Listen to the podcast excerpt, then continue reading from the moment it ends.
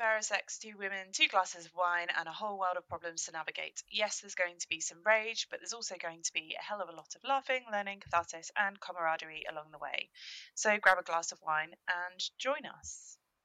Welcome back to another episode of the Unfairer Sex podcast. We are delighted to have two returning guests and two doctors in the house, which makes this episode doubly great. If you've been following us for a little while now, hopefully you'll remember listening to Dr. Carolin Klein's episode and also hearing from Dr. Smita Sinha on the Pause Live episode 2. So we are super grateful to both of them for making time to return to the podcast and talk to us about the importance of language in women's healthcare, uh, the difference between a vulva and a vagina, and also to address some of the misconceptions around female sexuality. So, without further ado, I'm going to hand over to Dr. Carolin Klein to introduce yourself, and then we'll hear um, from Dr. Smita Sinha as well. Perfect, wonderful. It's so nice to be back speaking with you. Um, so, yes, I'm Carolin Klein. I am a registered psychologist in Vancouver, British Columbia, Canada. I am co director of what's called the West Coast Center for Sex Therapy, where we provide sex therapy to individuals, couples, and other partnership configurations to anyone living in British Columbia. Um, so we are working with people with sexual desire discrepancies, sexual pain conditions, traumatic sexual experiences, concerns about their sexual function, sexual pain. Um, really anything to do with sexuality. And um, yeah, always really happy to have these kinds of conversations because it always brings up great topics that I think most people are shy to talk about or haven't had a lot of exposure to. So thank you so much for having me here. Um, I'm Smita. I'm a consultant gynecologist and founder um, of a private women's health clinic called Serenity Women's Clinic. So, um, the aim of the clinic is essentially to provide uh, care and support for midlife um, concerns onwards. So, whether that's uh, menopause concerns, um, whether that's sort of issues to do uh, specifically around vulval health um, but also looking at intimate health um, and also just sort of uh, pro aging aesthetics and things as well. Um, and yeah, lovely to be back and lovely to meet you all again and lovely to meet you, Carolin, as well this evening. Likewise. Something I just want to say before we jumped into our sorry, what did you say? Our last, uh, the last time Carolin was with us, her sorry, what did you say? Uh, was about a wedding fair who didn't accept um, a um, was it a it was a like a women's sexual health uh, group to to attend the wedding fair and how you had written to this wedding fair and tried to get them to um, to accept them for numerous reasons. And please go listen to that episode to hear how what we discussed on on that episode that uh, organization, um, as a result of the podcast and, and our conversation, said it kind of re sparked their desire to push to get into these wedding fairs again. And they wrote to them and managed to get accepted for attendance, which is really very cool. Um, so, yeah, I was really pleased about that. Yeah, I, I, I, was so thrilled for them as well. They were so pumped when they heard how much we were talking about it, and they got so angry and they decided, hang on, we're going to approach this wedding fair again. And again, I don't know about the rest of the world, but I think it was the first wedding fair in all of Canada, if not in North America, to have a booth devoted to women's sexual pleasure and wellness. And uh, it was awesome. I'm so glad you brought that up, Rhiannon, because I think sometimes we forget people actually listen to this podcast, and it's actually really lovely to hear that you know just from our conversations that spark in inspiration and activism out in the real world which is really quite cool.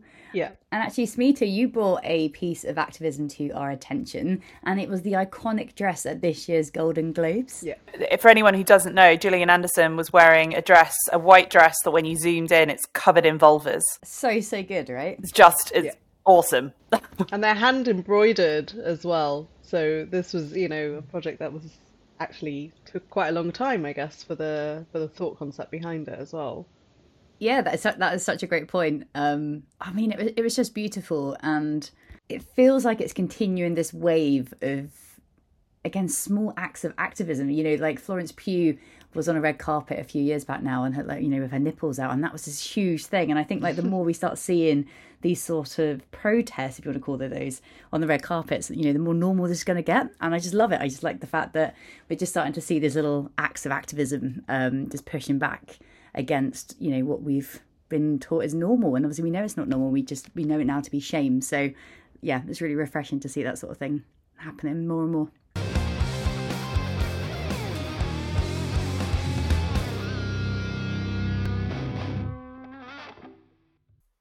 Okay, so now you have uh, been introduced to Dr. Carolin and you've been introduced to Dr. Smita.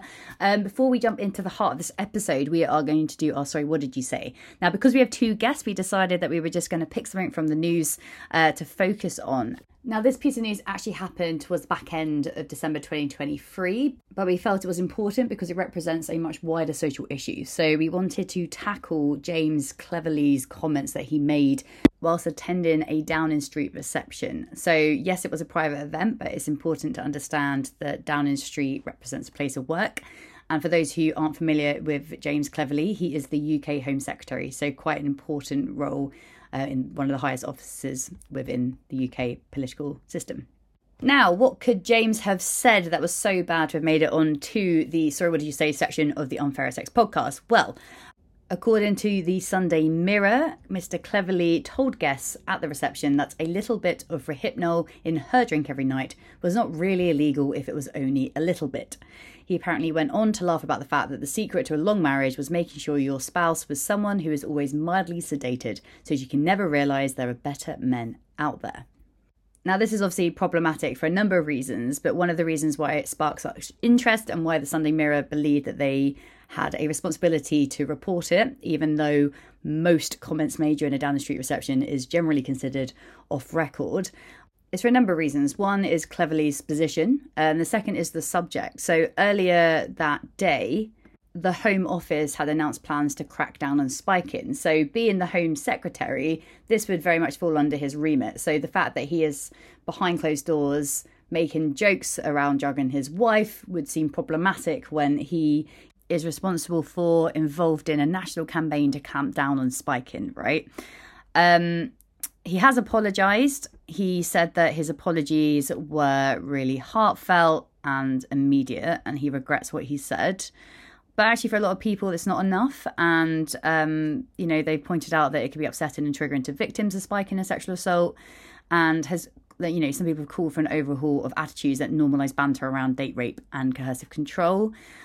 Katie Russell, who is the CEO and co founder of Support After Rape and Sexual Violence Leeds, said that I think the fact that he felt these comments were appropriate to make, even in the spirit of jest, in such a public and official capacity, really reflects how seriously rape culture still has a grip on our society.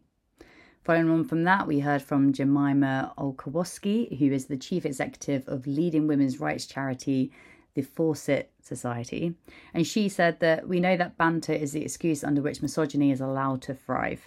How can we trust Cleverly to seriously address violence against women and girls? We deserve better than this from our lawmakers, and he should resign.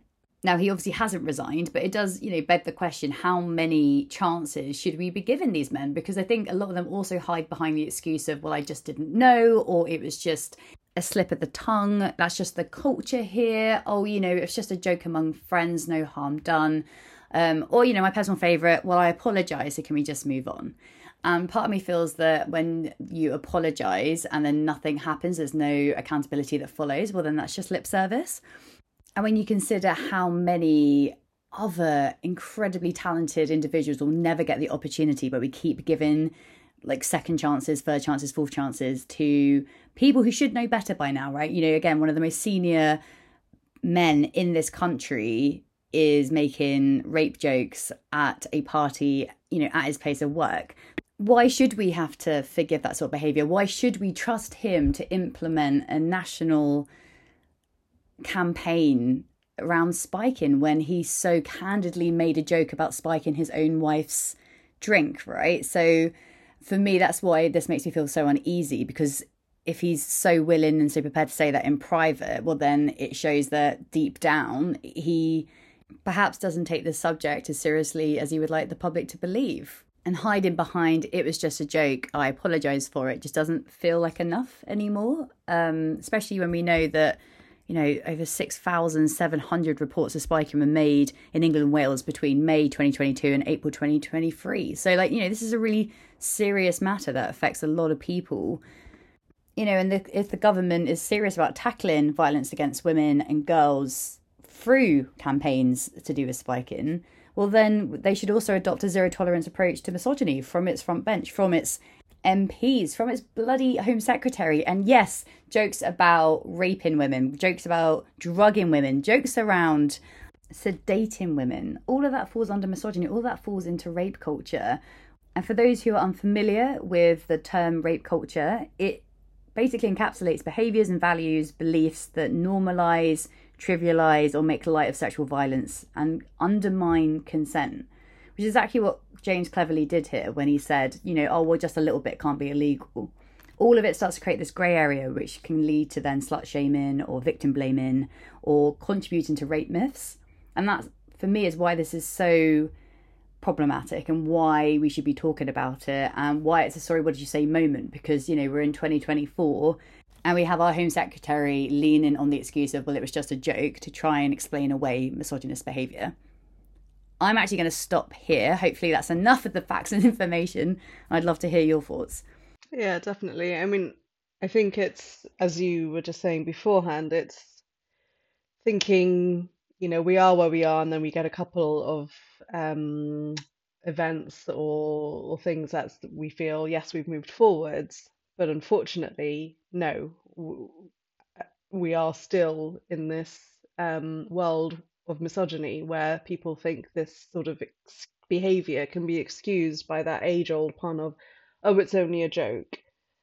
I mean, that's sort of gaslighting to the highest level, isn't it? Um, and that's what yes. happens in certain situations like this, where people are like, "Oh, I didn't mean that, and I didn't, you know, it wasn't meant to come out like that, and I'm only doing it for your good, and you know, whatever, whatever." And it's just, it's it's pretty horrifying, I would say, um, to have that coming from such a central. Not that I mean, you know, in terms of the government at the moment, they're they're chopping around like a pack of cards. But in terms of, uh, you know, a reasonably central member of of of the of the cabinet, mm.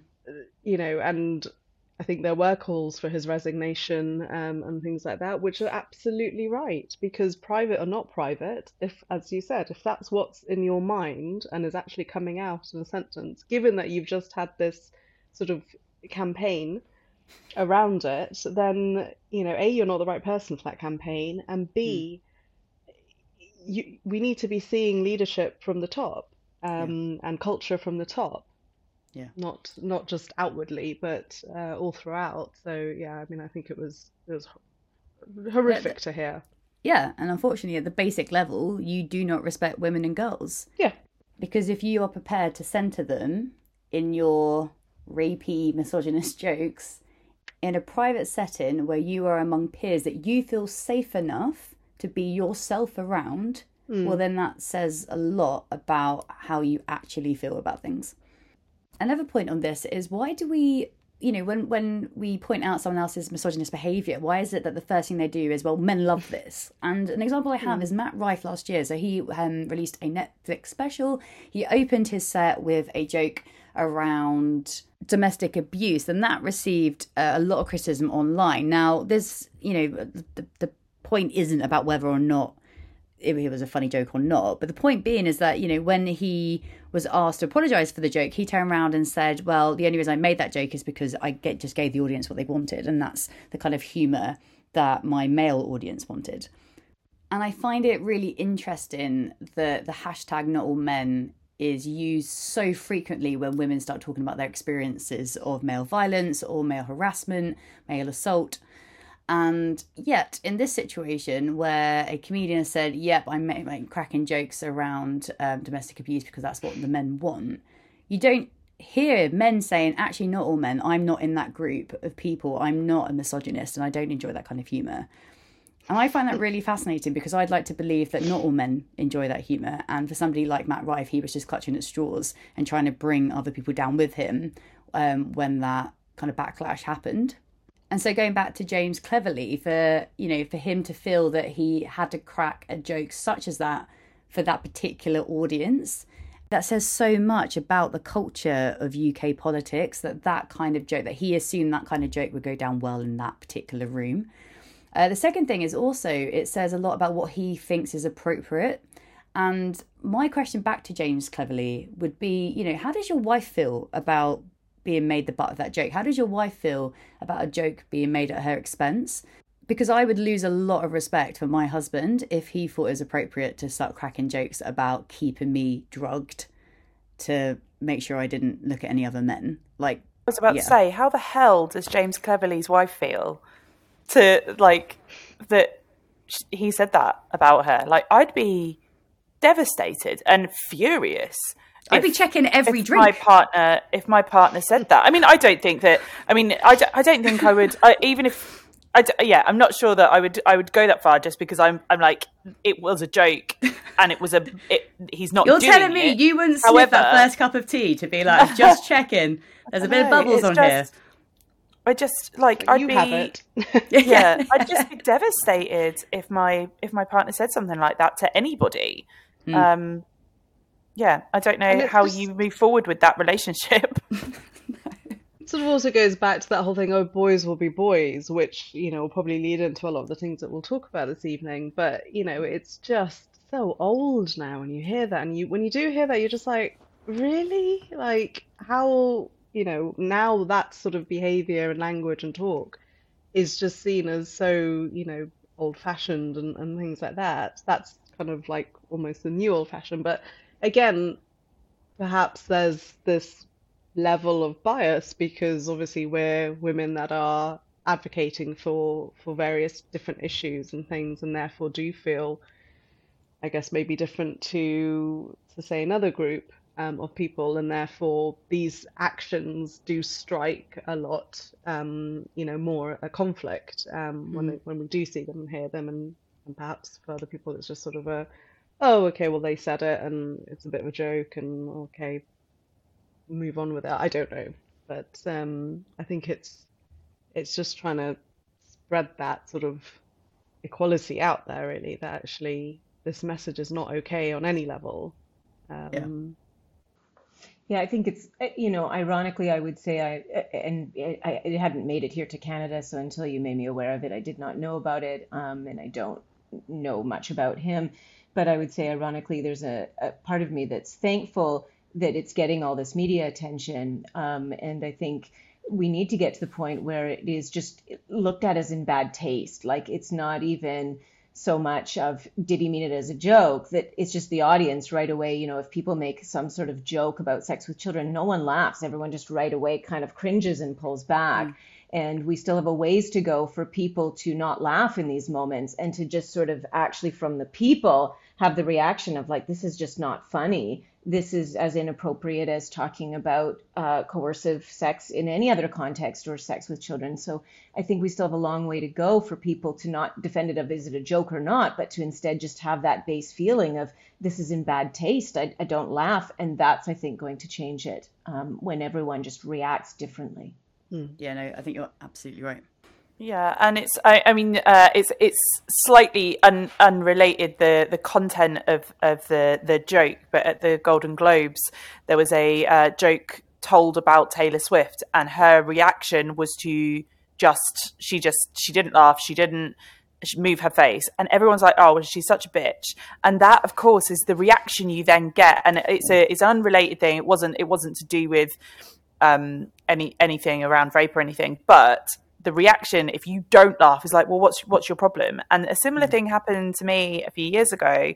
Someone who I used to be friends with told a, a rape joke, and one in any what I mean in any context it wasn't funny, but I was just like, rape is not funny. Rape is never a joke. Just stop. And he went, "Are you serious?" And I said, "Yes, I'm serious." And and he said, "Oh, you used to be fun," and I was just like, "But this isn't funny to me."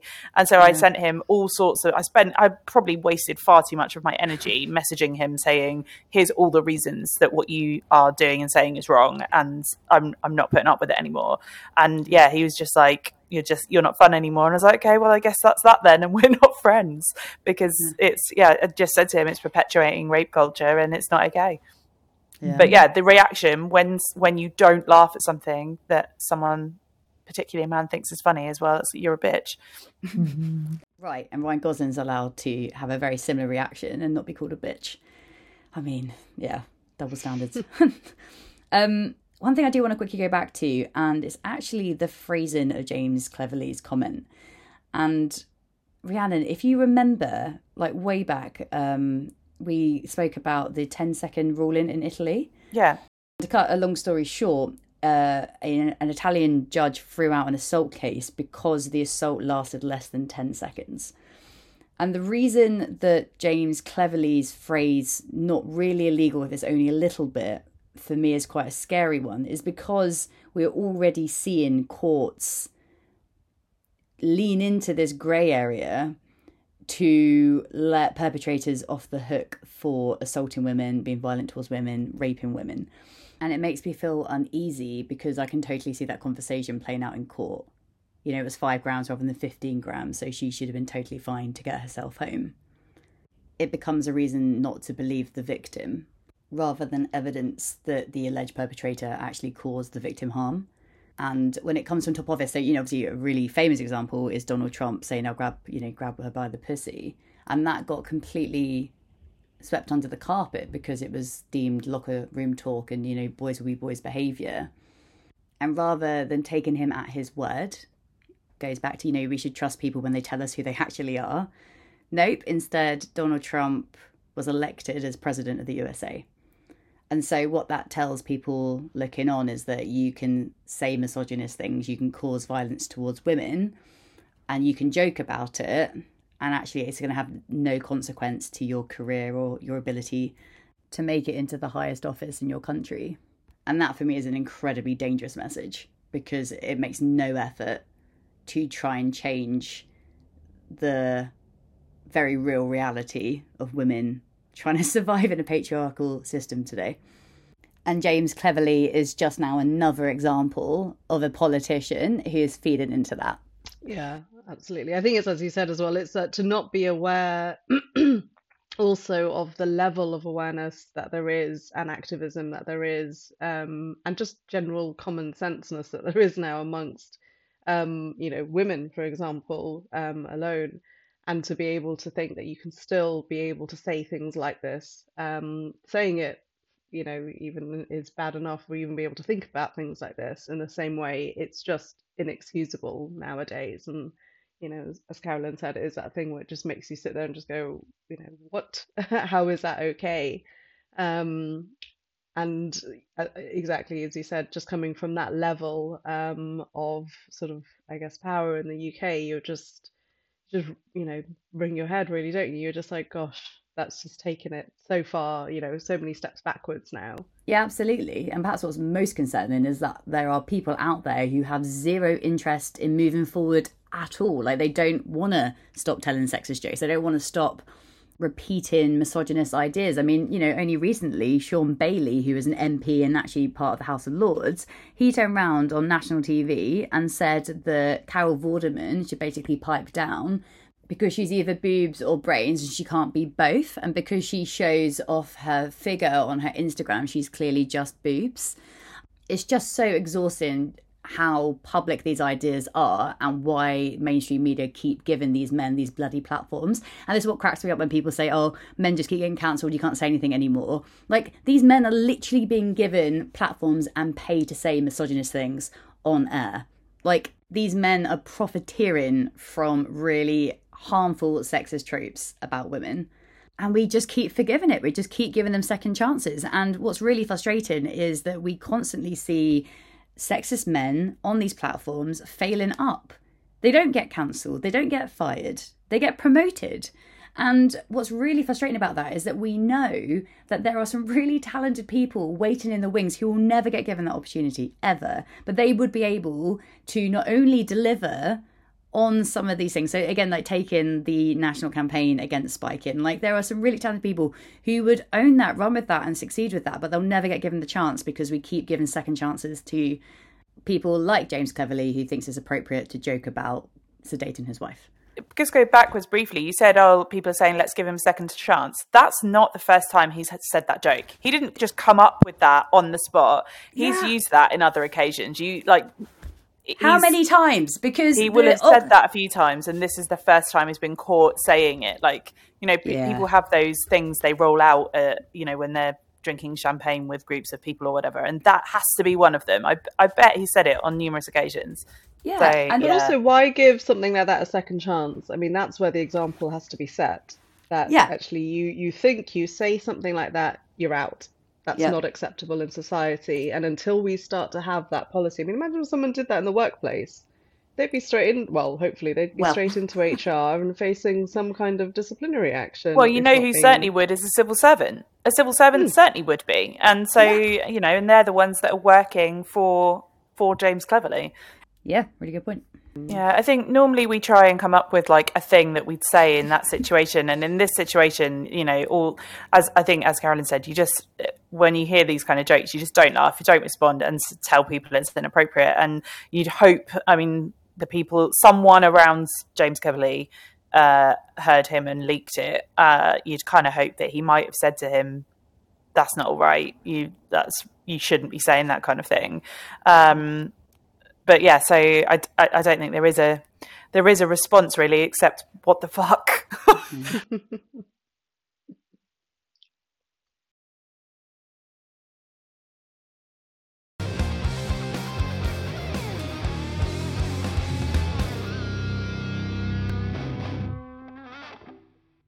I think Ellie, your run is a good a good place to wrap up and move on to talking about um, sex, gynecology, and vulvas.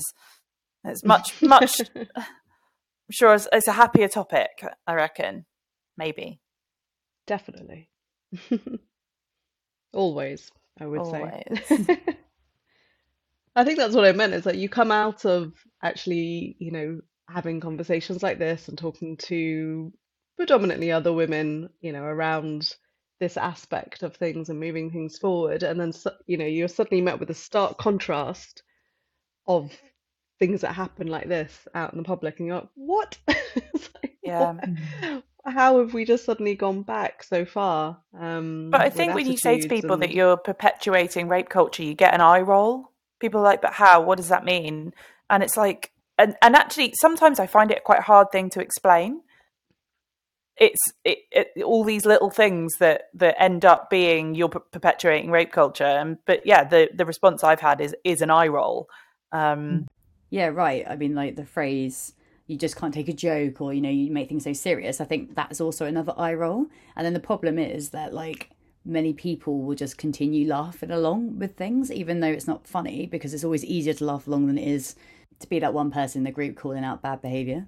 Hmm. And I think it goes back to now it's so normalized, right? That that the person is being reinforced for those jokes. People are laughing and we're going to keep doing whatever is being reinforced. Yeah. And sadly, I think, uh, you know, I mean, now I can broaden it out and say, like, there's so many things that people are saying all the time who are good people, but they know it's harmful, whether it's about bodies, whether it's and body image, whether it's about women. And the problem is that society is still laughing or condoning it, um, not actually stopping it. And and so, you know, when it's sort of like, why do they keep doing it? In my mind, it's because the audience keeps laughing, the audience keeps reinforcing it, and it, and and we need to change that because until that happens, our psychology is we're going to keep doing what gets reinforced. Yeah. One thing we want to talk today about was shame and how shame comes into sex, how shame comes into women's sexual beings and bodies. And again, I think a lot of that comes from the culture that we're in. Again, I see a lot of videos online from mostly men spouting some pretty harmful myths. And I'm going to use the word myths. You know, one of them is the fact that if women have multiple partners, their vagina is going to stretch. And there's often this thing about uh, a key and a lock, like a a lock that can be opened by many keys is a is a shit lock, whereas uh, a key that can unlock many no a key that can unlock many locks is like golden. a whatever. good luck. A good Oh, lock. No, a good key. A good key. Yeah. Um, and the fact that like women's vaginas get stretched, and the reason that women need to only have like one partner and be devoted to their um, to their male partners is because for men cheating is natural and it's not natural for women. Uh, all this stuff, and it, you just every time you log on, you're like, oh my god, hey, we... like one guy said the other day that women having um, orgasms was unnatural and it was a masculine thing, like men orgasm, women don't. And so uh, So, another guy. so was- I- I feel I feel like we should just break these things down before we go through them. Let's just we'll, we'll do two two bits here. Smita, can we hand over to you to discuss whether if you have multiple partners, your vagina is going to be looser? Um, I, I was yeah, just sorry, I was just fascinated with what you were saying. I was thinking, where? It, what is this? What are you listening to? Um, so no, uh, definitely not. And in terms of the vagina, I mean, we've always got to remember this is an anatomical structure as well as the vulva and things, and it it is a fantastic part of our body. It does so much for forget uh, us. It does so much for hum the human race. We would not be here if our vaginas did not do what they did. Um, Hell yeah. Did not do what they did at the end of the day. You know, they can accommodate vaginal births, uh, you know, multiple births sometimes at times, um, and then they have the innate ability that they obviously will stretch for that time and, and then go back. So, um, no, multiple partners um, is uh, as as probably uh, well thought of as those partners might think themselves to be, uh, not going to do anything to the vagina. Um, yeah, do men think that they're in... so powerful that they're that they're damn and the stretching I... it. yeah, they're not the size of a baby to... either. like a penis exactly. is never the size of a fucking baby. yeah, like... you know. 10 yeah. centimeters head at least is what you're you're you're passing through so sorry but girth. you're not going to do anything um but i almost feel the more that i sort of spend time thinking about this aspect of things and you know the discrepancies and and the gaps and things like that i you know i, I feel it is because you know women's bodies and women's vaginas and vulvas are such a powerful part um, of society that it's almost been you know, purposefully downplayed um, so that that aspect to it is just forgotten about and, and things like that. But actually, you know, whether it's um, for sexual pleasure, whether it's sexual function, whether it's actual bodily functions and things like that, that you you cannot get by really um, without them. So uh, I think it's about coming back to those those main aspects and thoughts and connections and um, uh, and you know remembering remembering all all of that positive side of things. Um, and the only thing I would just mention at this point, because as part of uh, what I do in the clinic is uh, intimate uh, sort of treatments and things like that. So vaginal rejuvenation is something that is um, available there as treatments and is something that is reasonably popular.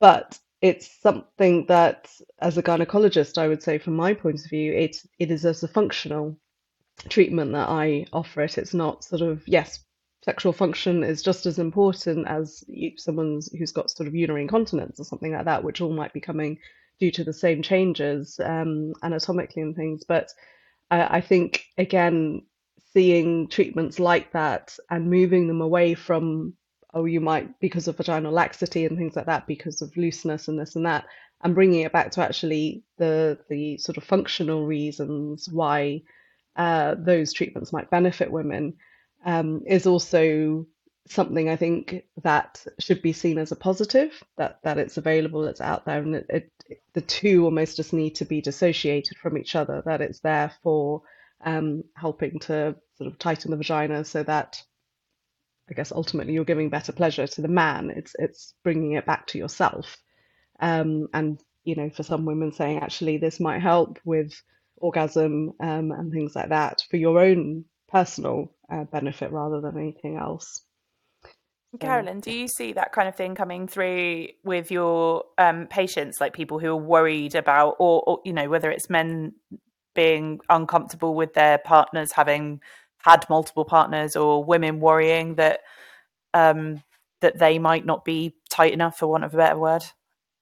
Yeah, I mean, this makes my blood boil a little bit. I I really see so much shame for women about their bodies and so much misinformation. So I'll just rewind for a second and comment a couple things, and then I'll catch up there um, you know, I mean, nobody thinks that we're stretching out our mouth every time we put food in it. Our mouth is a passageway, just like the vagina is a passageway. And we are eating every day, many times a day, and no one is worried about that. This is ridiculous. And we need to really think about the vagina as a passageway, just like the mouth, and, and help people to overcome that. And, you know, it, Smita, you were just saying what I was also going to say, you know, that the, the, the whole th- idea of a woman who becomes loose is so centered on male sexual pleasure as if a woman's vagina is only there for his pleasure and you know, I'm going to be controversial for a moment and say, even if it did stretch out, the question for me would be, does it change her pleasure? Not does it change his? Her body is there for her.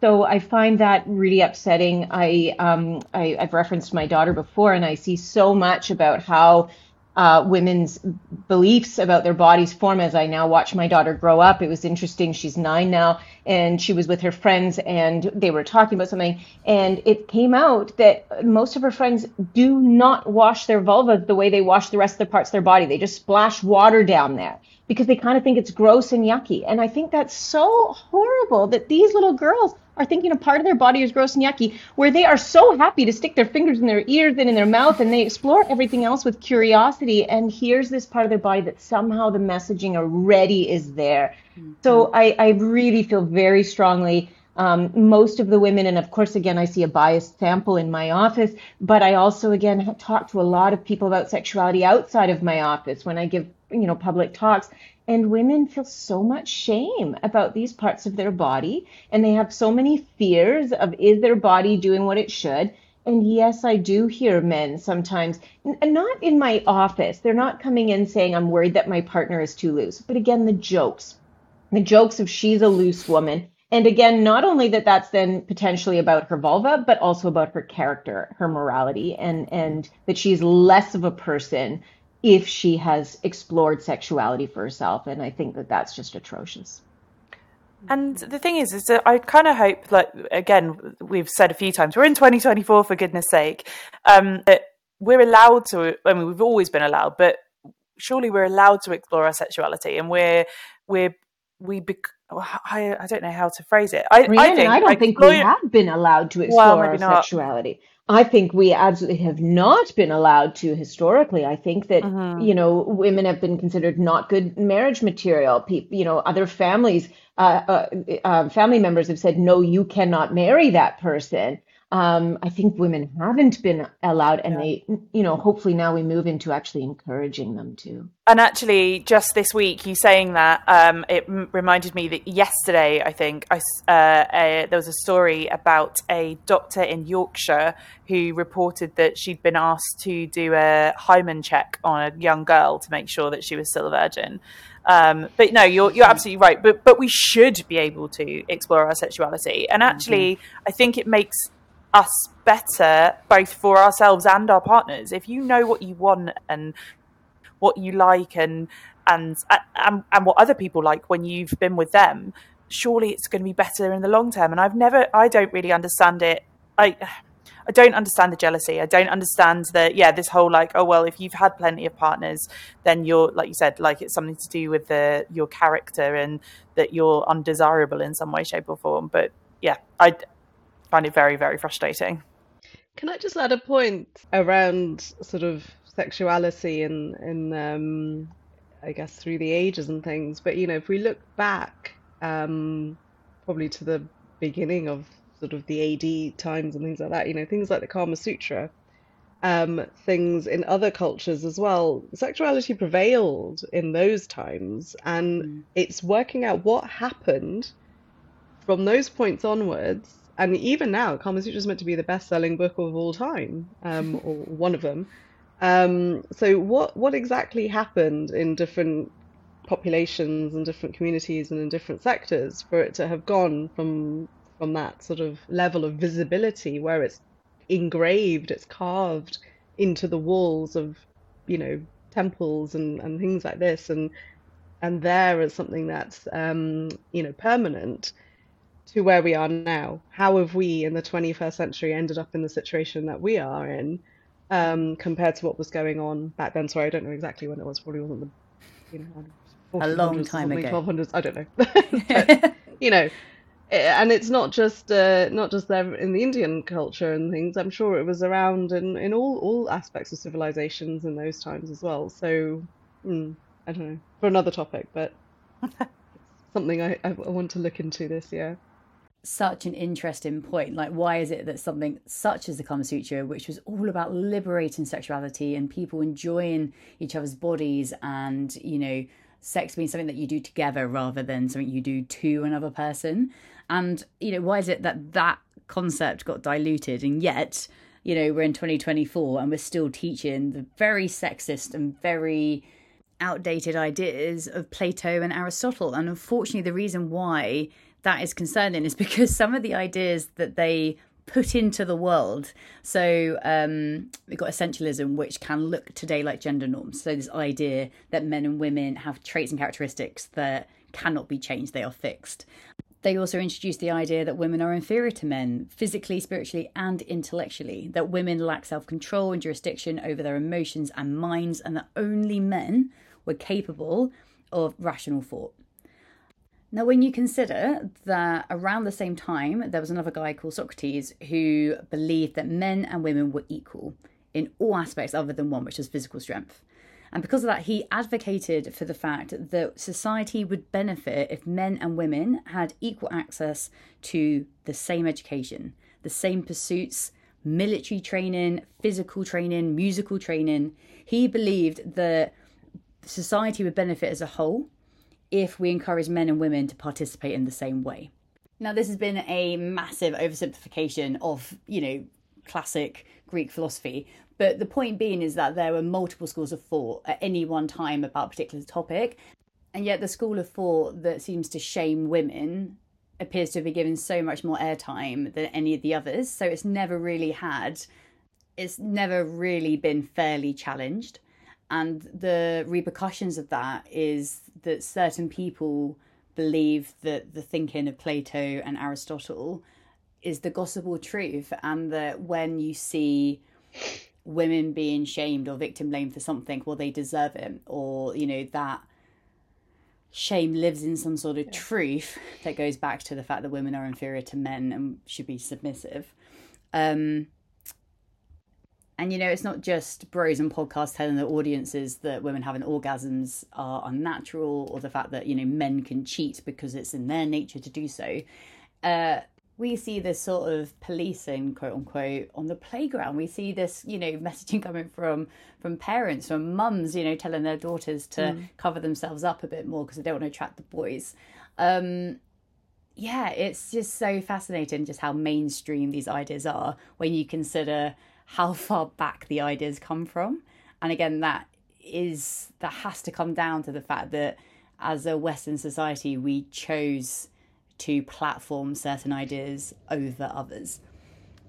Yeah, I, I, think you're totally right. I think um, you know I often say it's it's it, a lot of the messages are coming from well-meaning parents and and mothers saying to their girls, "Don't give it away for free." You know, you you, don't want to be that kind of person. Yeah. That isn't appropriate. Um, I, I don't I don't think we talked about this last time on the episode. If so, let me know. But you know, I'm, I'm I have a lot of clients who come from very conservative religious backgrounds, and the messaging there. You know, I don't know how much the audience knows about the cupcake analogy and whether you guys have that in the UK as well, where young girls in the youth groups um, of some of the religions uh, in one of the lessons, the leader commonly comes in with a tray of cupcakes and says to these young girls, Who wants a cupcake? And of course, all the girls put up their hand. And then the leader says, No problem, and takes a cupcake and gives it a big lick, and then puts it back on the tray and passes it around. And of course, all the girls are looking at that one licked cupcake and not taking that one. And as the tray makes its back way back to the leader, the leader says, This is like your body. If you let someone else lick it, who else is going to want it? And what? and there's no equivalent with the boys. There's no equivalent of a tray of long johns being passed around with the same idea. It's only done to the girls, and that we don't have parents saying, "Why is that being taught?" Like yeah. that should be removed. And I don't know, maybe there is a movement for this next thing. I don't know that it is. So I was born in Germany, but I came here when I was two, so I grew up mainly with the English language. And as with so many girls, I only grew up knowing the word for vagina in German, not the word for vulva. And recently I was speaking to one of my relatives from Germany and I said, What is the word for vulva in German? And I found out for the first time, and I'm in my 40s now, that the word for vulva to this day is shame. Scham. That's the word what? for a woman's genitals. And why is no one pushing back? We have pushed back on a lot of language. Why is it that a woman's vulva is to this day in German the shame? And I'm just horrified the, the messages that adults give and allow to be out there that that continue to perpetuate the shame women feel about their bodies. And wow. do you know the word in German for um, labia is Schamlippen, which means shame lips. Yes, yes. I mean, I can't believe. uh, Maybe there is a pushback happening. I'm not in Germany, but I cannot believe that that's still the name. Um, you know, and and in some ways, I'm for the first time in my life thankful that I didn't know the word for vulva in German. That I only was taught vagina, whereas I actually think people do need to know other body parts, but not if that's what it's called. That's terrible. Wow. That's horrendous. Smita, you and I, uh, obviously we met for this podcast, but then we went together to um, Pause Live. And while you were there, you brought your little uh, vulva. I'm gonna. It's not a mannequin, is it? Model, but um, vulva model with you. And again, something that's really important to your work is around language and the fact that you know I remember calling my uh, vagina vulva. There you go. Ah, vulva, my vulva, my downstairs. That was how I referred to it growing up. And also, like, um, oh god, what's it called? A whore wash. Have you heard that? A whore wash is basically where you just wash your bits. Oh, so, yeah. like, if you, I have stupid heard of little that. thing. Ah, Smita. Why is it so important that we write petitions to Germany to get them to change the word? Number one, but number two, why is it so important that we know the difference between these two and that we are educating not just women, everyone, about the fact that there is more to female anatomy than just the vagina, which we all know is one piece which lives inside, but is often used to refer to the entire everything going on down there. Yeah, I mean, it's it's amazing, I think, that uh, the more, again, that I've sort of done talks on this and, and spoken to patients about it, the the actual uh, op sort of other side of things for me, I guess, knowing the anatomy and having studied it and things like that, to realize that there's so much misunderstanding or lack of awareness around actually our body and parts of our body which have been there since day one um, and beforehand. Um, and the fact that I think, you know, various studies have been done and things, and it's sort of 45% of the population can't label the vagina. If you gave a diagram um, of all the parts, um, so obviously the vagina being the cylindrical part uh, of our body that leads internally towards uh, the cervix and the uterus, the vulva being the external external part of our female genitalia. If you even showed a diagram of the vulva, up to 10% of women um, only may be able to correctly identify and label the different parts of the vulva. Um, and it's shocking, you know, that there's just stats like that are just shocking. And as you said, you're not alone in clinics and things like that. When I, um, obviously, having got a specific clinic for vulval conditions, and women are coming because of symptoms that they have for that. But even then, just sort of making um, that connection with the language, with the terminology, um, can be a, a really big part of, of the appointment as well, um, allowing women to feel comfortable um, after maybe their entire lifetime of never calling it a vulva, maybe perhaps not knowing what the right words are. I always encourage um, self-examination, so with a mirror, um, if they are comfortable to, because I feel it's really important if they've got um, awareness of certain symptoms. So it could be itching, it could be burning, it could be pain uh, that is occurring in the vulva, that actually they physically see what is there, what what is it that's causing that? Because so much of, again, part of um, different conditions can be associated with that fear of I don't want to know. This is something on my body which I shouldn't be talking about. I shouldn't be comfortable with. Um, I shouldn't be touching um, or looking at and things like that. And that almost sort of, Carolin, I'm sure you'll have a lot to say on this as well. That almost sort of heightens um, actually the physical aspect of what's going on. So I again tend to encourage that. I use my my VA, my vulval assistant, um, after that, so I go through it again um, with the women and, and just creating that connection with such an important part of, of our bodies. Um, so again, hopefully give that empowerment, give that sense of um, belonging and acceptance. Um, because yes, there are also lots of conditions like sclerosis and things like that, which are actually, unfortunately, going to physically change everything um, and the appearance as well um, of the structures in that area. And perhaps as someone who's actually never even looked their whole life, that then realize that having never looked, it's all changed and it's all you know going to continue changing and, and become very different i think that's it's a really it, it, you know and it is it's a very emotional time sometimes in these appointments um especially for women who are sort of like i wish i'd just spoken to someone earlier the amount Yeah. of times that we'll hear that.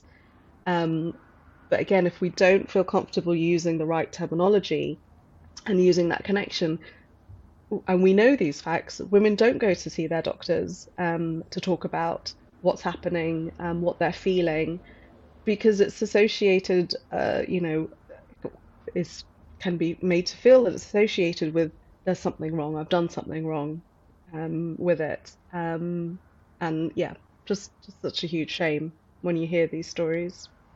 But also the fact that doctors, so like I've definitely had doctors refer to my vulva as a vagina, and so I'm also you see that language played back at you, and maybe to make I know that obviously doctors choose not to always use the medical term because they're trying to break it down to layman terms, but it's also I think a real disappointment that that for me is like that doesn't need to be simplified, and yet they they still fall into the trap of like well you know it as vagina, so we're just going to keep that you know that going versus actually this is an education point that I could be having with you right now. And considering I've been seeing a doctor since I was you know young, really young, that would have been such a natural conversation to have.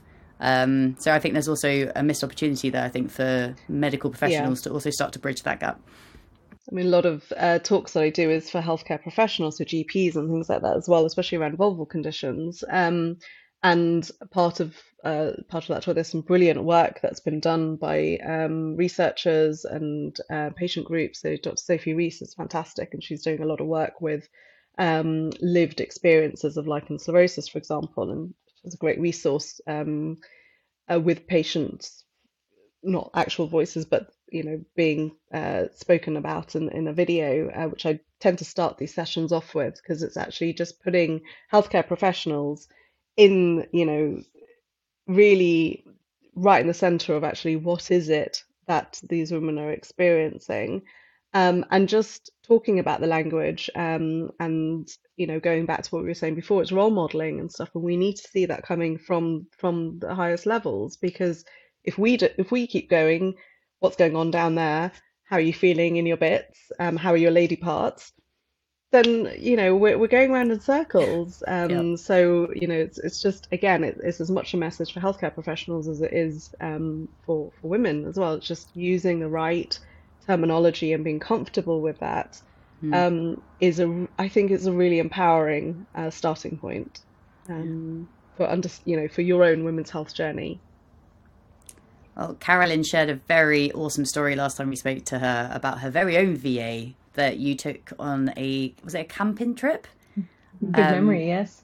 There we go. Uh, Because it was it was such a great way. So if you want to do like a, um, a short replay of that, of that story, that'd be great. Sure. But it's just a really great way to start introducing that in a really comfortable setting. Um, yeah. Yeah, sure. Yeah, the quick story is um, my friends are my daughter's friends are their parents are are very good friends, and they have really said, Carolin, can you make sure our kids know all the right terminology and have a better sex education than we did? And I said, sure, no problem. So we were all going camping. There were five families um, with their children, and I don't believe in having the sex talk. I believe in letting kids be curious and ask lots of questions and have them answered in real time. So I brought along my vulva uh, model and I just decided to put it on the camping table. And it was eight in the morning. And one of the girls came to find the other girls in their tents and saw the vulva sitting on the table. And right away went into the tent and said, There's a vulva on the table. And all these girls come out, five girls come out of the tent. And they're like, Where's the vulva? Where's the vulva? And then the sad thing was the next thing that they said is they all at the same time went, Ew. And I was filming it and I said, Why are you guys saying that it's ew? And, you know, they're they were eight at the time and they were such sweet girls and they were like, Well, because, you know, it's gross, it's um it's kind of gooey and all these things. But as we started talking, they went up to the vulva and just like kids do, they started to explore and they started to touch it. And we talked about, oh, do you know what the name of that part is? And by the end of it, they were all touching and talking about it as matter of factly as when you give them any other, you know, anatomical piece at Science World or anywhere else. And by the end of it, one of the other mothers came up and, and she said, oh, What are you guys doing? And she said, we're, we're talking about the vulva. And it was like all, it was just nothing. And it was so lovely. And they knew the parts of it and they were curious and all the disgust had gone down. And I think that's the reality. And just to piggyback on this, when my daughter was two, she had a urinary tract infection two or three years old and we ended up at the children's hospital because it was late at night and she was crying. And it was it, it was this weird moment because um, the doctor says to her very sweetly you know i just i'm going to look at your private parts. And my daughter looks at me like i don't know what that is. And i said it's your vulva honey. But i thought you know again why are we calling it the private parts? Her whole body is her body and she gets to choose which parts of her bodies she, wa- she wants to cover up or not. You know it, every part of it is her body but no part is a private part. And I think, again, we know that shame lives in the unknown, in the hidden, in the not talked about.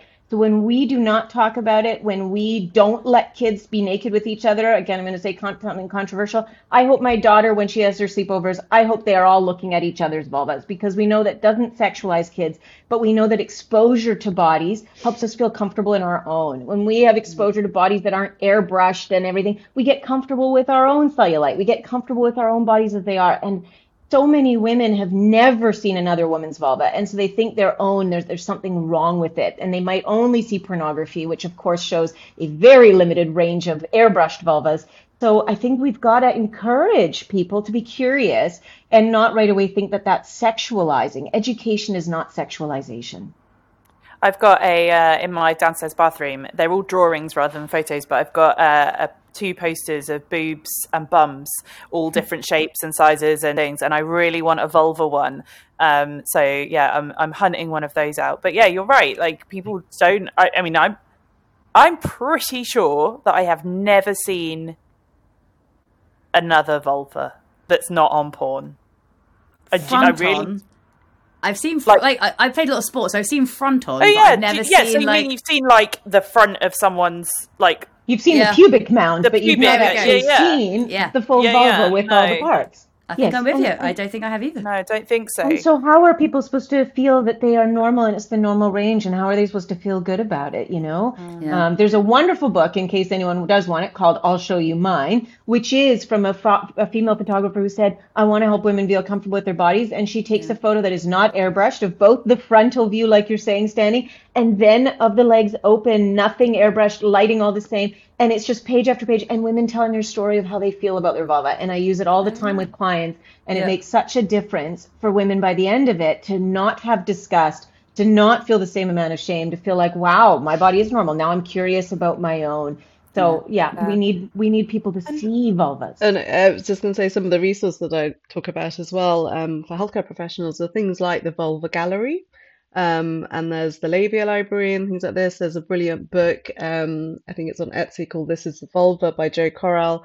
And it's got, you know, just tons and tons of photos. Um, again, just to make that mind body connection, literally, of familiarity and um, awareness that everyone is absolutely different. And, you know, again, one of the first things I'll say is, um, I guess as a gynecologist uh, over the years, I've probably seen a, a thousand of vulvas and things, but you know, nobody's, it's like our faces, nobody's face is going to be the same as each other. Um, and it's the same with the vulva. And it, it, it it's again just bringing that awareness back, because as you said, we know that we're not using the right words and we're not seeing what it looks like. We have these images um, put onto us um, through media, um, ultimately, I guess, or I don't know, maybe through what partners say and things like that about the the conception of what, what it should be.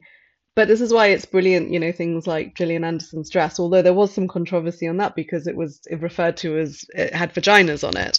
Um, so I think a lot of people have been going on social media and saying no vulvas. Um, but you know, it's a, I still think it's a good starting point. But for a young girl who perhaps may look at the photos, um, sitting in you know mum's magazine on the counter this week and just be like, oh, there's there's vulvas on that dress, and you know what a great conversation starting piece that could be um, to to sort of if it's if it feels uncomfortable that you can use something like that um, for them to identify with. because we because we don't discuss things and we don't we don't look at other people's vulvas and we don't talk about it because as as you said Carolin, no people see it as ew or gooey or icky or whatever it is you then like I, I've been having a conversation recently with my partner. We're considering a baby. And I said to him, Oh, there's going to be all sorts of like gooey stuff that we're going to have to talk about because we haven't really talked about that kind of stuff. We haven't been together that long in the grand scheme of things. So there's whole loads of all sorts of stuff that he's never experienced with me. And I'm like, there's going to be lots of goo. And, and again, it was just like, I, I was trying to broach this conversation, but it's because we we as a society don't talk about this kind of stuff.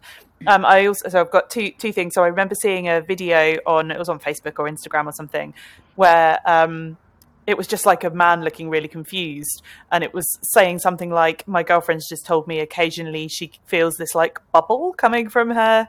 coming from her vagina now the thing is i've i've definitely felt like felt that but if you don't know that other people have that, how do you know that that's normal? And should that is that something you should get checked and various other things? And again, it's because we don't talk about it. But I think I certainly have like a friend who I am able to talk about all sorts of random stuff about, and occasionally I'll just send her a message completely apropos of nothing, um, with something to do with with my lady bits, with my vagina or vulva or whatever. Um, and uh, recently I messaged her and I just said so I'm in London and uh, my I've had to go and buy new underwear because the um the oh goodness what's it called? The the the bit the basically my pants are too small and it's all up in me and and I and I said and my my is sticking out the side and it's everything's terrible. And she messaged back and like without I, I knew she was the right person to send this to. And she was like damn those damn our extra large labia. And like and and she said but even her daughter has the same problem. Her daughter is three and her pants are too small to fit everything in. And it's like that way to make us all feel bad about the size of our labia. Like but yeah i think everyone needs a person that they can send something to and go this has happened during my period or this happened during sex and was that is is have you seen that before? Or this goop came out of me um, or whatever. And it just makes you feel a bit more normal rather than sitting with it with yourself. Because sometimes your partner you don't know how to explain that to your partner and they certainly if it's a man they certainly have never experienced it. Mm-hmm. yeah. Mm-hmm. It's a very Western thing, though, isn't it? And I know, yeah, Carolin, you were talking about last time in terms of like sex education and perhaps actually lowering the age that we start talking about sex education. But it's not. Big, I think unfortunately the problem is is that like when we talk about bodies, some people immediately go to sex. So when we start like we like talk about introducing like um, more conversations around this at school. We're not talking about teaching four year olds how to have sex with one another or talking, you know, to seven year olds about blowjobs. What we're talking about is like we should sit down and say, these are your body parts and this is how they work. And like girls, you might get a period at some point in the next couple of years. Like this is what you should be expecting. Puberty's about to kick in. Like this is what your like kind of body changes you should be expecting. And I think unfortunately too many people the second they, they see again naked bodies or they start like learning about uh, the word vagina comes up or penis comes up it immediately goes to sex in their head. And i think it's because we've over sexualized bodies and because of the shame that we have within western cultures and the fact that you know you wouldn't have a topless beach here and if you did that would make headlines. It's for me i don't know it, like i think that's half the problem is that we focus so much on nakedness or we conflate the two with sex. And actually, sex is something we can do with our bodies, but it's not what our bodies are. And I don't know, for me, like, I think that's why people get really, certainly within the UK, they immediately shut down conversations about trying to bring in sex education for younger ages because for them it's like, I don't want my kids learning about sex. And it's like, sex is more mm. than intercourse. But it speaks to that we are not getting the research out to parents. You know, the research is very, very clear that children who do have more comprehensive sex education actually wait longer to have sex and are more discerning. And so, ironically, I always say if your goal is to make sure your kid doesn't have sex until they're much older, the best thing you can do is speak really openly about sexuality, give them information. And it is when we don't talk about it that kids' curiosity is going to lead them to go down that, that rabbit hole all on their own and without the proper knowledge of what is healthy sexuality. How do they talk about it to be able to say no? Um, how do they feel a sense of ownership over their body, over their pleasure? So, you know, in some ways, A, I agree with you, Ellie. We, we right away assume that everything is sexualized as soon as we talk about certain parts of the body. And that's us sexualizing it. That's not kids. My daughter's brain is just not at this age. She's not geared towards sexuality. She's curious, but it does not make her want it more. She gets the answer and she moves on in the same way as she asks me about what a calorie is, and then she moves on. And I think we need to get the education out to parents, show them the research, show them that by talking about it and even talking about sexuality, even even making it yes about that sexuality should hopefully feel really good. This is your body. If it doesn't feel good, stop it. It still is not going to lead a child to want to do it you know, we talk to them about weddings and it doesn't make children think, you know what, today I want to get married. They think about it for the future. But, you know, we talk to them about everything else um, and having babies and we give them little dolls and they pretend they're mamas, but we don't actually think they're going to say, hey, I want to, you know, actually go and have sex and get pregnant today. So we have these crazy beliefs that talking about sex will suddenly lead to something different and everything else we're willing to talk about and say, one day you're going to have that and it's going to be great you know, we could do the same with sexuality and say, you know, one day you're going to probably explore sexuality and it's going to be wonderful for you. And I hope you always know it's your body. Yeah. Well, it's also interesting the products in the stores, you know, if we go into our local uh, drugstore kind of, I don't know what you guys have in the UK, but, you know, Shoppers Drug Mart, London Drugs, whatever it is, you know, the products for men are often about boosting up. Everything is like more than, and we're going to make it better and for the products for women are all these things of how do we help you to not be gross? The douches the steams the cleansers the ph balancers the you know for even though we've distilled women's genitalia down to one piece the vagina boy do we have a lot of products meant to somehow make that part of the body okay. And and and that's huge messaging you know for my daughter to walk by and see all those products that are giving the symbol that oh watch out you might smell bad. This might not be okay. You might need to do something that's big messaging. Um, mm-hmm. And and you know, again, we need to get to a point where we say, why is a douche on a shelf? That is not a good product. That should not be there. Get it out of there, mm-hmm. um, because it is it is shaming women's bodies. It's making them think what might be going on in my genitals if all those products are on the shelf. Don't I need those? What might be wrong with me?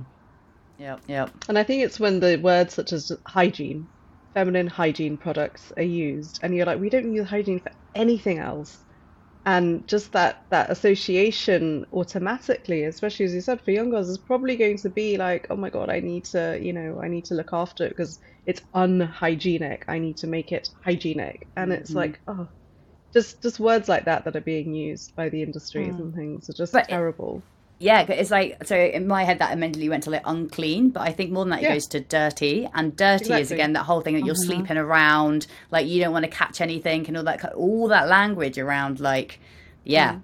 all comes down to control for me. It's just like let's shame them enough yeah. that women fall in line and they don't want to experiment or explore because God forbid anything's going to happen to them, which then they will get blamed for because well we told you if you just kept your legs closed then this wouldn't have happened. Well, and actually, for both men and women on this front, on the dirty clean thing, I think uh, for a long time, uh, when asking people at STIs, people say, "Are you clean?" And I, that I, I don't think that's a positive way of approaching that either because again you're saying well if you do have an STI then that means you're dirty how did you get dirty well you did that by sleeping with people who had an STI and it, that mm. could just be one person as we know you know you, you don't have to slept with lots of people to get an STI. Um, so yeah, it's back to the back to the language thing. And then that follows through with, um, you know, as I said, with that that association, and then women don't want to seek help when they are um, faced with, you know, issues going forwards because there's such a heavy um, association, I guess, with sexually transmitted infections and things like that. That that could for a lot of people, I guess that could be the only thing that could be wrong if if there is something occurring symptom wise over the vulva and the vagina from discharge and things like that, and um, and then things get delayed. So you know it, it's leading to at various points in life really difficult um, situations for women as well. Is there anything that comes up in your sessions that you think could be solved far earlier on in someone's life? So, are there conversations that you have or issues that come up that you go, if they just taught this at school, this person would have been saved like 10, 15 years? Is there like, can you think of any things? I think that think... applies to both of you for different, different reasons. Start, yeah. Smita, if you want to go, and then we'll go to Carolin.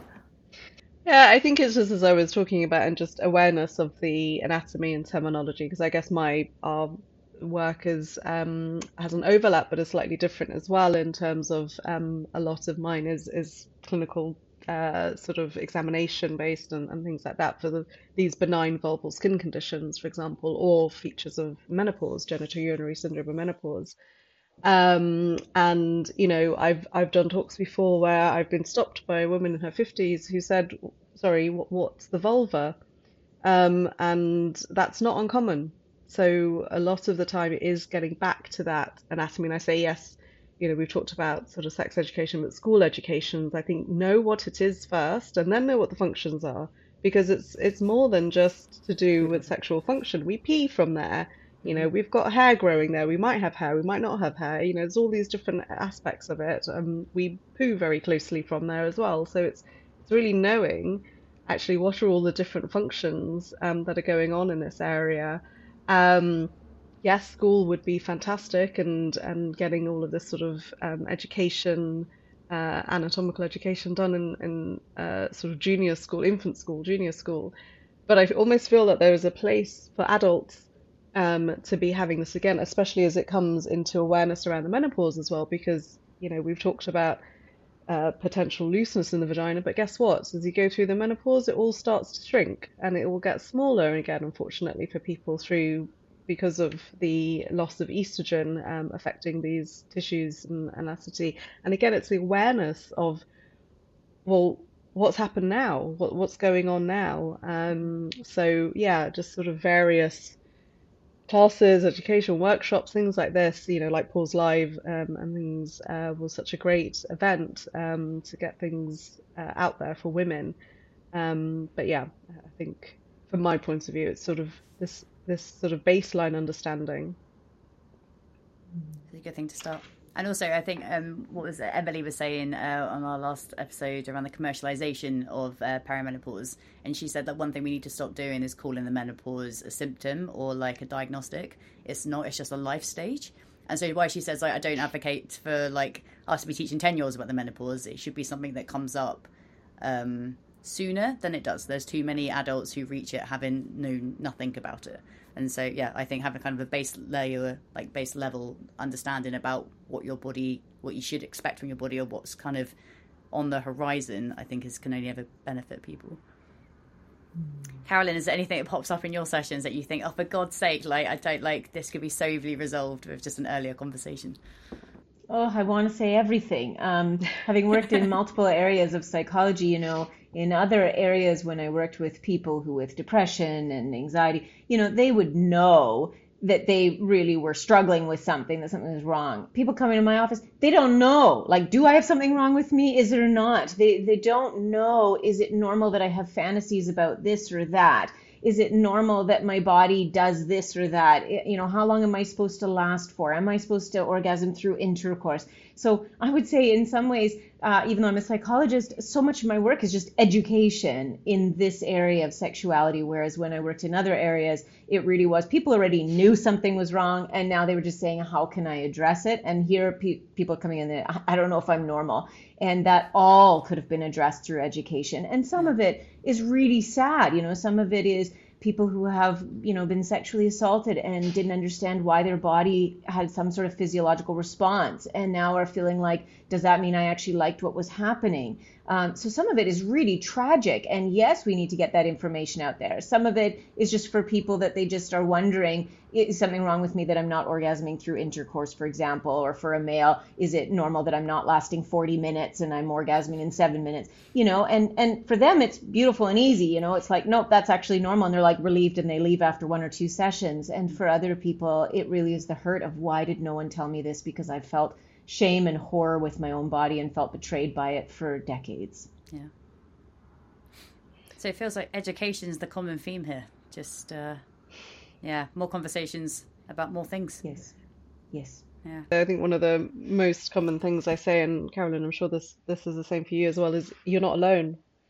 Um, so many of these women will come, and for them, obviously, it's it's their journey, and it might be the first time in their journey that they've come to speak about these particular issues, um, and it's it's trying to say it in that way that so they understand that there's nothing wrong with them for, for experiencing what they're experiencing. And but I feel like I say that, you know, at least 75% of, of, of clinics um, to each and every person should have a sign on the door saying it's not you're not alone. um, and that's such a shame because given that you know, healthcare professionals like this are saying this so much of the time to women that that message is still not openly out there. You know, obviously we are starting conversations in various aspects, but there's so much um, you know, to that's on a back burner at the moment that that we have to catch up with. Yeah.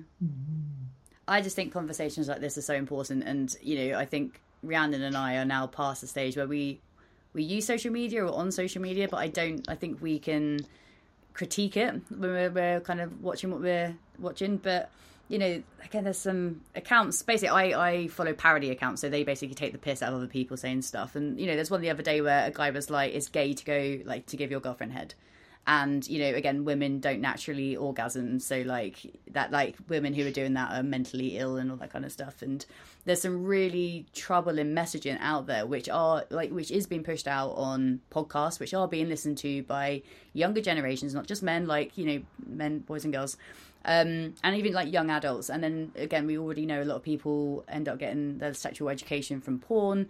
Um, and again, not all porn is bad, but um, a vast majority of it is pushing a particular um, view. And actually, there was a really interesting thing that came up the other day about AI porn, because at the moment, porn is generally based on consent, right? Everything that you see You in you hope in adult porn, you hope has had some sort of consent between the actors whereas AI porn completely removes the human. So the biggest fear is that actually what we're going to end up watching is non-consensual acts between people because there's no people to get the consent from. But unfortunately, that will then mirror itself back into the real world. So um, I think what I'm trying to say here is that like I really value these sort of conversations because we're having conversations with doctors and people who work in this area day in day out who can hopefully start to try and debunk some of the shit that we hear online and some of those really silly things that like again you know men going oh fuck you know like someone someone online told me that my penis if it's less than five inches i failed.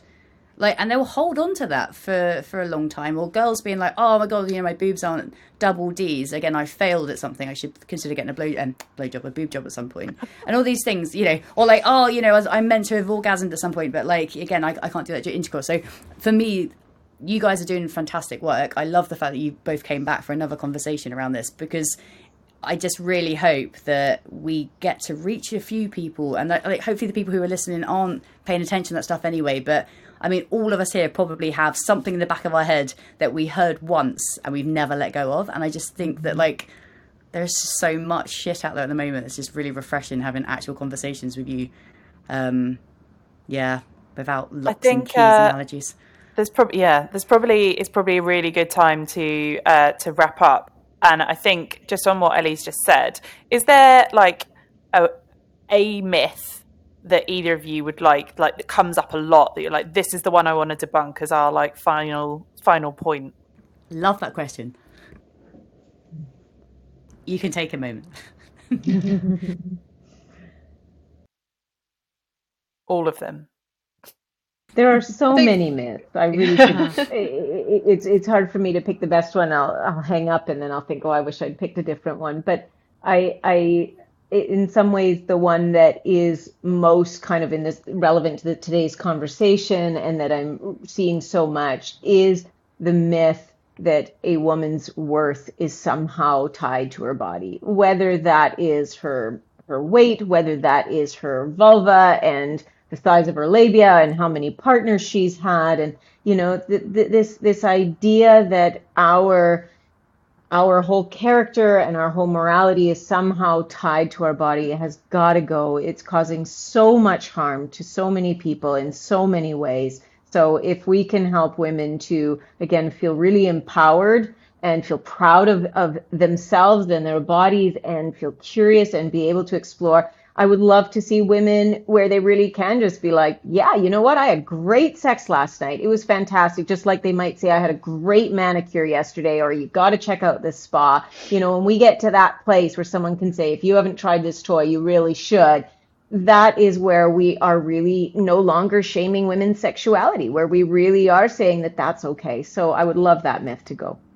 Try the toy, Ellie- not the man, though, right? Great Ellie, sex I'll, last uh, Got to try that man. He's great. Ellie, will maybe we should start our conversations with with that in the future, like talk, talking about talking about what sex, good, good or bad sex we've had.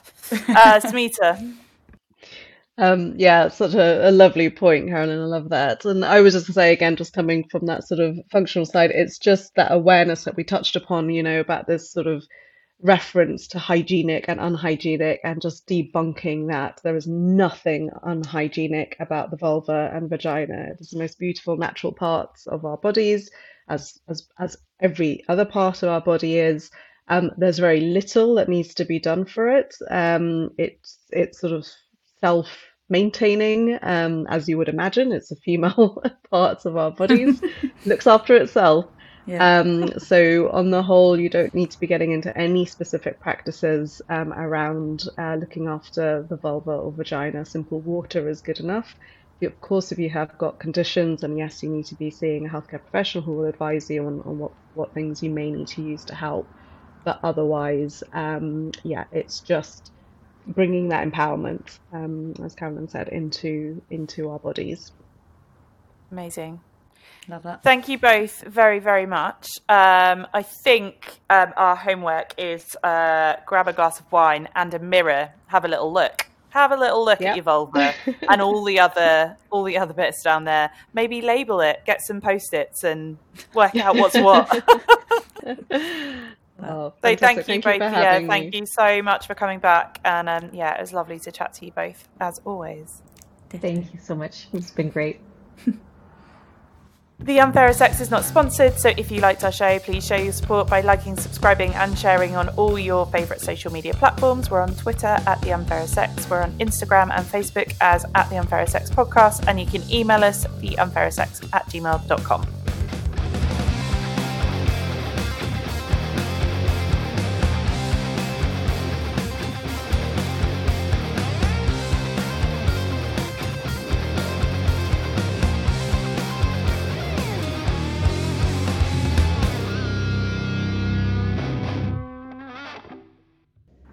Can I also just quickly throw in here as well? Like someone once said to me, the reason why the vagina vulva thing is so ridiculous is that you would never call a penis a testicle, and you would never call a testicle uh-huh. a penis. They're two separate things. So why do we expect? Maybe we should just everything- start doing that. I Just mean- switch it over until someone says, What are you doing? It's like, well,